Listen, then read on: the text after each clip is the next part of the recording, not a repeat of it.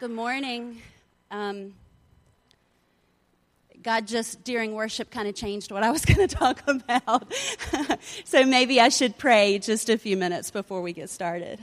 Father God, I thank you for this morning, and I thank you for giving those songs to whoever chose them because I really believe that you chose them, and my heart needed them this morning. And um, I fought sharing a specific scripture today because I feel like I share it a lot, and and I, I my pride said um, they're going to think that's the only scripture you know in the Bible.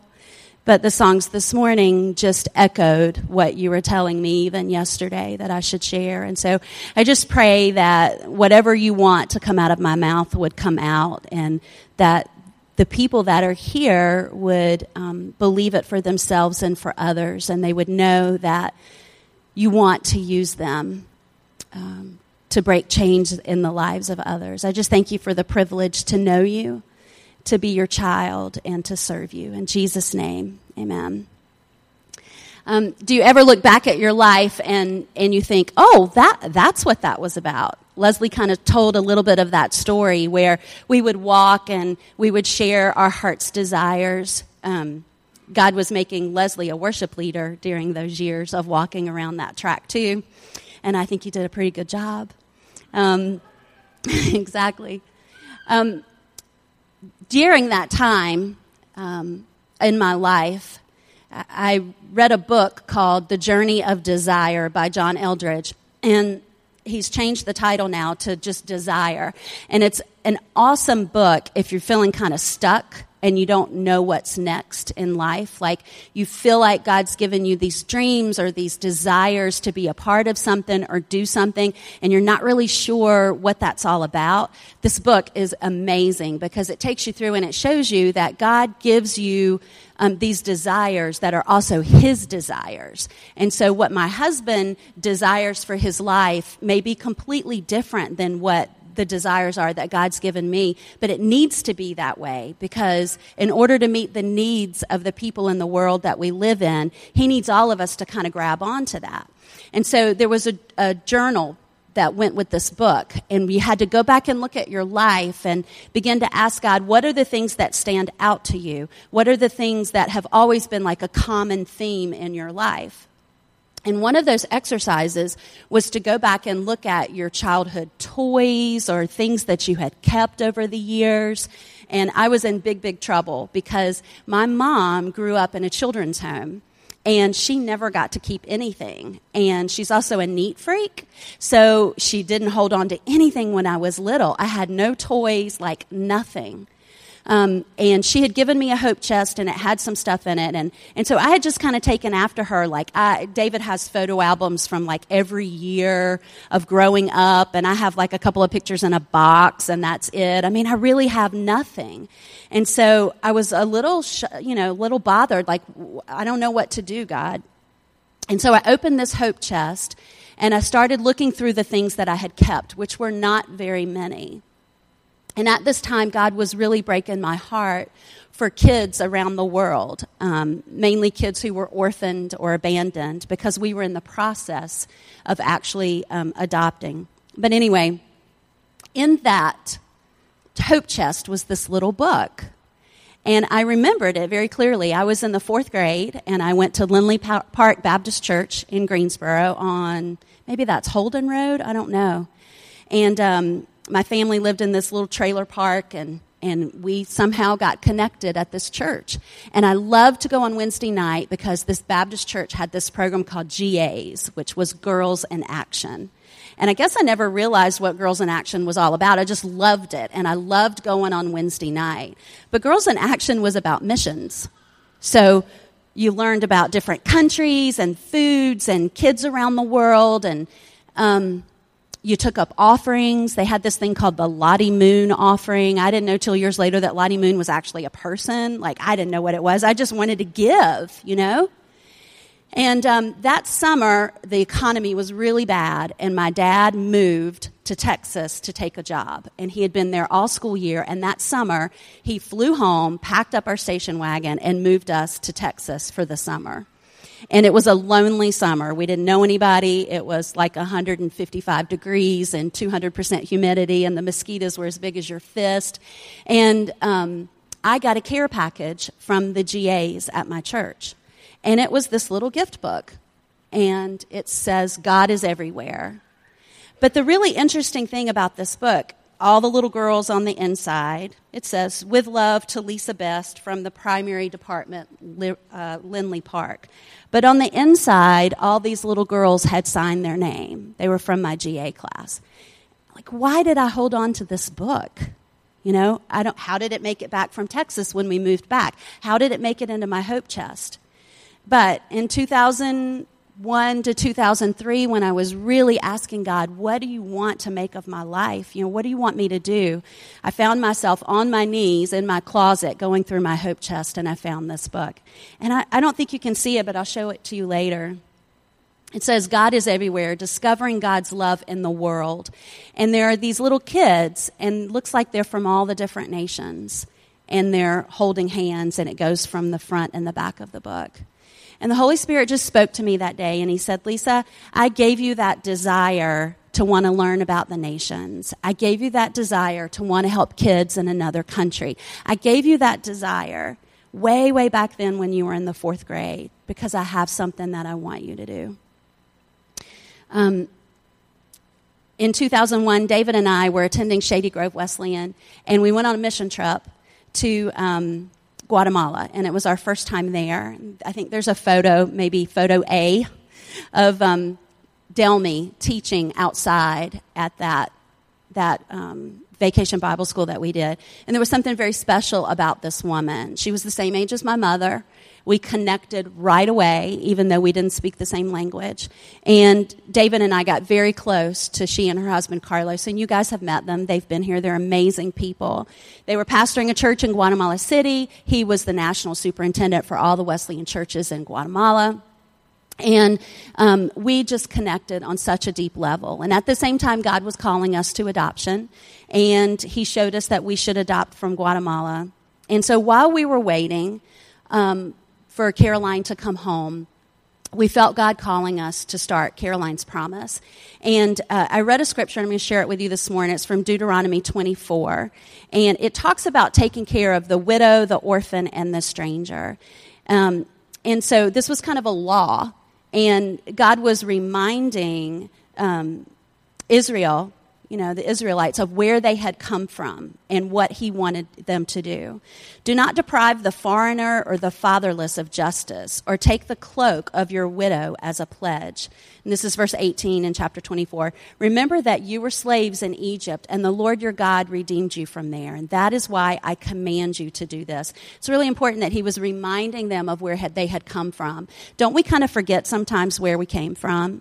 I think sometimes we sit around and we judge other people, and we when we stop and think, we did the same things. You know, what we're this morning we sang about God breaking chains, and and us remembering the chains and and praising Him for that. And this is what He commanded them to do. When you're harvesting in your field and you overlook a sheaf, don't go back to get it Leave it for the foreigner, the fatherless, and the widow, so that the Lord your God may bless you in all the work of your hands. When you beat the olives from your trees, don't go over the branches a second time. Leave what remains for the foreigner, the fatherless, and the widow. And when you harvest the grapes in your vineyard, don't go over the vines again. Leave what remains for the foreigner, the fatherless, and the widow. Remember that you were slaves in Egypt, and this is what I command you to do. God had a plan for three groups of people the foreigner, the fatherless, and the widow. They were the helpless in, in the world then, and they're the helpless in the world today. The, the aliens, the strangers, the foreigners, the fatherless, and that includes the kid that's in your community that doesn't have a dad, and the widow that might be sitting next to you in church or you see her in the grocery store parking lot. And God had a plan for them. And so he told his people, don't like keep everything for yourself. And I think, don't we sometimes do that? Don't we kind of fear? We either want to keep everything for ourselves because we have this unhealthy desire for more and more and more, or we keep everything for ourselves because we're fearful. What if I lose my job? What if the gas prices go up? What if, what if, what if, what if, what if? And so we hold on a lot of times, either out of our greed or our fear. And God said, don't do that. It's our responsibility. Remember where you came from, that you were slaves, and then help these people. This is what I want you to do. Psalm 82 3, I read, says, Defend the weak and the fatherless, upload the, uphold the cause of the poor and the oppressed. So during this time, God was teaching me all of this. And then Caroline was born. And guess who was there when Caroline was born? Um, Delmy and Carlos came to visit us at the hotel, prayed a blessing over Caroline. This was a little over um, 12 years ago. And at that time, um, there was an organization called World Hope, and they were doing a child sponsorship program in Carlos and Delmy's church. And Delmy said, um, I, I, said, well, I, we'd like to sponsor a child. And she said, well, I want to pick the child for you. And I said, okay, that's fine. You pick the child for me. And um, he really was her favorite child. His name was Daniel, and he was super smart. He still is super smart. And uh, David and I began um, sponsoring Daniel. He was the same age as our son, Kendall. And when we would go to Guatemala and do different work, Delmy, whether we were working with her or we would not, she would always, she and Carlos would get Daniel and then later Melanie, who we began to sponsor as well, and she would bring them to the hotel to hang out with us. And um, Melanie was the same age as our middle child, Cameron, and we have just, we've sponsored them ever since. Um, and it's been amazing to see how $32 and now $35 a month for all these years has provided them an opportunity to, number one, eat, which is super important, to go to a really good school, and to know about Jesus. Um, Carlos and Delmy understood the importance of child sponsorship. So even when we were developing Caroline's Promise and we were working with other ministries and not working directly with Carlos and Delmy, they understood the importance of the relationship that we had with Daniel and Melanie, and they always made a point to bring them to us. Um, in 2009, we'd been serving with an orphanage in Guatemala, and Delmy asked us if we would spend a week at their church. She said, Could you just bring a team for one week? They had lost some of their support and some of their teams, and, and we loved them. Dave and I talked about it. We said, Okay, we'll spend a week there. Um, God was kind of closing the door on working in the orphanage, and so we were just kind of open to whatever it was that He had. When we got there, um, we saw that Delmy had started the school called Casita out of nine. There were about 40 kids. The school was kind of failing because the parents were so poor they couldn't have a very high tuition. And a lot of the parents weren't paying the tuition, so then there was no money to pay the teachers, and the, the school was really tanking. Um, it's in a community called Nimahayu, and this is still where we serve. It's. Um, it's not rural at all. It's inner city. And think housing project here. There are these concrete apartments and, you know, I don't know, sometimes 10, 15, 20 people living in one two bedroom apartment. Really expensive. Lots of gang activity, um, poverty. Um, in Guatemala, um, right now, it's a really cool thing. There's almost a 100% rate of kids elementary age going to school. It's pretty awesome. Um, but only three fourths of them graduate from the sixth grade. Can you imagine only three fourths of our kids graduating from sixth grade here? And enrollment rate for middle school grades, which is seventh through ninth, is only 40%. So you got a lot of 12, 13, 14 year old kids just out on the street no education. They're not continuing their education. They have no skills. And so then that just creates more, more poverty. And in this community, um, of course, those kids are the ones that are attracted to the gangs because it's easy, quick money. Um, if you happen to go to our blog, you can read a story. It's a couple of stories back. About three weeks ago, one of our kids, one of our 15 year olds, was murdered because of gang activity. Um, not in school, um, no father, just one of them that kind of slipped through the cracks and um, is now no longer with us. That's the reality of this community, Nimahayu. Uh, Guatemala has the highest rate of child malnutrition in the whole world, um, worse than Haiti. We typically think that Haiti would probably be the worst, but malnutrition in Guatemala is worse than in Haiti. Um, 50% of children under five suffer, suffer from chronic malnutrition, and half of Guatemala's um, people live in extreme poverty or on less than $2 a day. And you think, well, that's not so bad because it's probably not that expensive there. But for the most part, everything there is more expensive than it is here. So when you think about living on $2 a day, that kind of gives you the idea of the community that Carlos and Delmy were working in. As pastors, they really don't make very much money, and so they depend on support of other people to keep them going. But they're committed and have been committed for over 20 years to this community. And David and I have had, had the joy of seeing this community and this church grow. Um, when we arrived in 2010, um, the sponsorship program that had been going on in their church pulled out. And so then they were really kind of desperate. And we thought, well, we could just keep sending money down, but that didn't seem like it would really help very much. Didn't seem like it would keep the school doors open.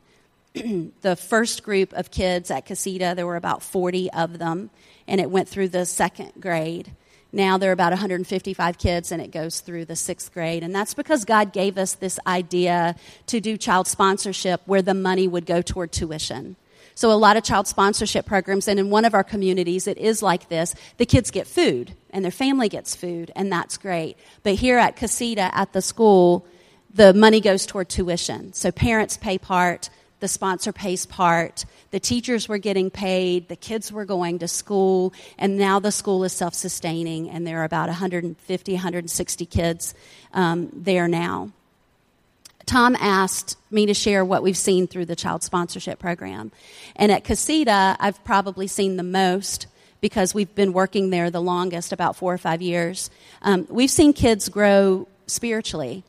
My kids, Daniel and Melanie, we've seen them become leaders in their community and in their church. Uh, there, it, there's not a Sunday that goes by when I'm there that I don't see one of them helping with kids. Melanie loves working in the nursery, and Daniel loves leading worship, and he loves working with boys. I was telling Patty Kidder this morning when Daniel was little, like maybe eight or nine, they had a contest to see which kid could memorize the most scripture. I don't like those contests because I have a kid who could have won it and I have a kid who never would have attempted it. But that's what they do in Guatemala. And Daniel won, and he memorized the whole book of Acts. He was eight or nine, I can't remember, and he won a bike, which was a really, really, really cool thing. A couple of years ago, we went to the new community that we're working in in Horona, and Delmy said, I want to do a scripture memorization contest. And I was like, oh, Lord, no, not again, you know, because I knew the brightest kid would probably win, and the kid who struggles to, to read or to memorize wouldn't even attempt it. But she wanted to do it, so we did it. And she said, I want you to present the bike to this girl. And I said, I don't want to present the bike to the girl. Let Daniel present the bike to the girl. And so my kid that I've sponsored since he was, you know, five years old stood there and presented a bicycle to a little girl in Horona who memorized, you know, a whole book of the Bible. That's what child sponsorship does. It creates um, young men who know that they have value and worth. Daniel's not the 15 year old who's seeking attention and love and resources from the gang. He doesn't have to.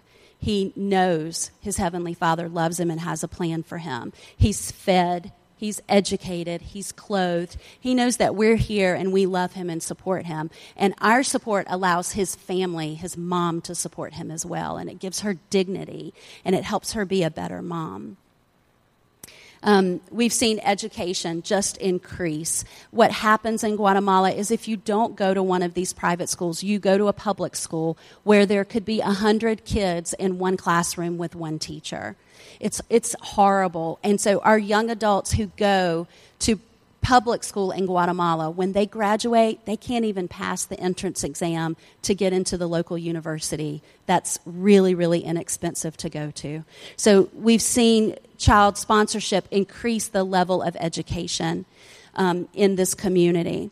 Um, God called us to a building um, they call it the building of promise because they know that when people come to this building, they'll understand God's promises and the promise that He has for their lives. And so we've seen the building go from this like tin roof like really hot. I can't even describe it. I, I couldn't even find a picture to really tell you how bad it was. You just had to have been there. In fact, some of our, um, one of my kids said to me this past summer, Wow, this building looks so great. People have no clue if, do they? You know, because if you weren't there five years ago, you don't really know what all God has done. It's, a, it's amazing. Um, and we've seen the, the numbers of kids grow. We've seen the families grow. We've seen the moms learn skills. And this week we'll be doing business training with 24 mamas who want to start their own businesses. They don't want to rely on child sponsorship. In fact, this year, we've had two kids' parents say, We don't need the child sponsorship anymore. We want you to give it to someone else. Really? You're not going to take the handout every quarter when we give it to you? Um, they have enough dignity and they've been able to get jobs of their own and now they're saying no i want you to use that support for someone else and we've seen the community and we've seen the church grow um, as what happens in a lot of churches, God doesn't just stop with your community. And so Delmy and Carlos were asked to go into another community of Herona, and that's the community that Patty and Tom have really prayed about and have um, decided that they want your church to focus on. And it's a community called Herona, and it, it's a lot different. It's very rural. The kid, people live in um, houses made out of tin, dirt floors, sometimes no running water, definitely no indoor plumbing, um, a lot of lice in those houses. I just put my hair back in a ponytail and just pray before I go in. Um, because it's it's it's pretty rough. Most of the kids eat one tortilla a day. And so this week as you're eating like people in another part of the world, you could pretend that you were a kid from Herona and you could just eat one tortilla with maybe a little bit of salt sprinkled on it. That's what our kids have and then they got to go to school and learn. I can't imagine. Um, sponsorship in this community provides foods for these kids. And our table um, back there has some pictures of some kids that are all from the same fam- family. And when we first met them, they were eating one tortilla a day, but they are all sponsored now. And every three months, the sponsorship money allows them to have big bags of beans and flour and salt and oil. And they get eggs and they get cereal and milk and all kinds of stuff. And um, those kids are eating, and the difference in them is amazing. Every time I go back, I can't believe how happy they are and how much healthier they are. It really, really works. And then the church is able to minister to their spiritual needs. So we've seen spiritual growth. We've seen women's ministry start in this community. We've seen a youth group start in this community, all in like three years. It's pretty amazing. There are about 250 kids that come every Sunday afternoon for church. And now there's a women's study and a youth study, and this summer we hope to start a men's group as well there's so many other things that are going on and and I I wasn't going to share the scripture but but the Lord kind of made it clear that I was supposed to. Um, several years ago, he gave me this chapter in Isaiah. It's Isaiah 61, and he said, "This is this is my heart for the people in Guatemala that you're going to work with." And this morning, we sang every song had something to do with the scripture. So it's Isaiah 61, and it says, The Spirit of the sovereign Lord is on me because the Lord has anointed me to preach good news to the poor.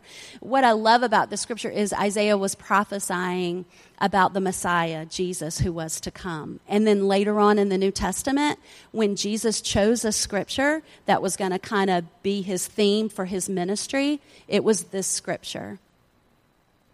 The Spirit of the Lord is upon me because the Lord has anointed me to preach good news to the poor. He has sent me to bind up the brokenhearted, to proclaim freedom for the captives and release from darkness for the prisoners, to proclaim the year of the Lord's favor and the day of vengeance of our God, to comfort all who mourn and provide for those who grieve in Zion, to bestow on them a crown of beauty instead of ashes, the oil of gladness instead of mourning, and a garment of praise instead of a spirit of despair. I kind of wish that I had videotaped the sadness in these communities when I first went. Uh, you don't think about that. You know, you don't, you don't think about you, you don't think about it when you're in it. You're just kind of overwhelmed. I don't see that now. I mean, I, I do sometimes, but the joy that I see on people's faces, the dignity that I see, the health, not just physically, but emotionally and spiritually, the relationships and the community between the people. For instance, in, in the school, the women used to never talk to each other. They would line up outside of the school. It's kind of like the car rider line at, at your, your kid's school. Nobody gets out and talks to each other, right? You know? They just all sit in their cars. It was like that. They would line up and nobody would talk to anybody. It was the craziest thing. Such um, uh, fear and jealousy and feeling inadequate. And we started the sewing program and women started working together. And now i see that a lady's broken her hip and the women from her sewing class the mamas from her sewing class are taking her meals and are helping get her kids to in school. That's community i see that mamas are volunteering in the school they never had volunteers in the school and now they have an award every graduation for the mama of the class like the class mom you know that's community that's women realizing I, I'm a child of God, you know? And he's called me, he loves me, and he's called me to love these other women. And now you can't get them to shut up because they're talking to each other all the time. It's the most beautiful thing. But I never thought to video all of that in the beginning. I think it would be, I have those memories, but I think it would be pretty powerful to see the difference to bestow on them a crown of beauty instead of ashes, the oil of gladness instead of mourning, and a garment of praise instead of a spirit of despair. They will be called oaks of righteousness, a planting of the Lord for the display of his splendor. God promises that he will break our chains and he will give us all of that that Isaiah prophesied in 61. But he promises it for our neighbors here and our neighbors in Guatemala and our neighbors in Thailand and Africa. And so this morning, I just, I guess I just really want you to know that $35 a month makes a difference. Um, my family ate out Friday night for my mom's birthday, and there are five of us. One got a hamburger, three got chicken Phillies, and I just ate a baked potato because I wasn't feeling really well um, and we did drink water. Um, but it was $35 before the tip. And that was just one meal. And um, my son, who's 17, uh, was looking at his bank account and wondering where all of his money went. And he, he was really convinced that Wells Fargo was taking some money out of his account and putting it somewhere else because he had this amount and now he has this amount. And I said, Well, go back and look at all the charges McDonald's, Starbucks, Starbucks, Starbucks, Starbucks, Starbucks, Starbucks. And if you add it, it doesn't look like a lot. It's a $5 charge at Starbucks. But when you add it up, it's a lot. And so I know, I know that we have fear financially. And I know, I know about that. But I just encourage you to just ask God, just ask Him, What do you want me to do? What about the alien and the stranger? What about the foreigner that I run into at the grocery store that doesn't speak my language? What about the fatherless? What about that single mom? Can I help her somehow? Can I mentor her son? And what about the orphan and the abandoned? Um, Tom asked me how sponsorship worked, and I have this great video from my friend Caitlin. I just adore her. She's been with us from the very beginning. And um, I want you to see this because she's been a sponsor. She sponsors two kids, and she's also seen it from the beginning where we started. And, and uh, I want you to hear her story.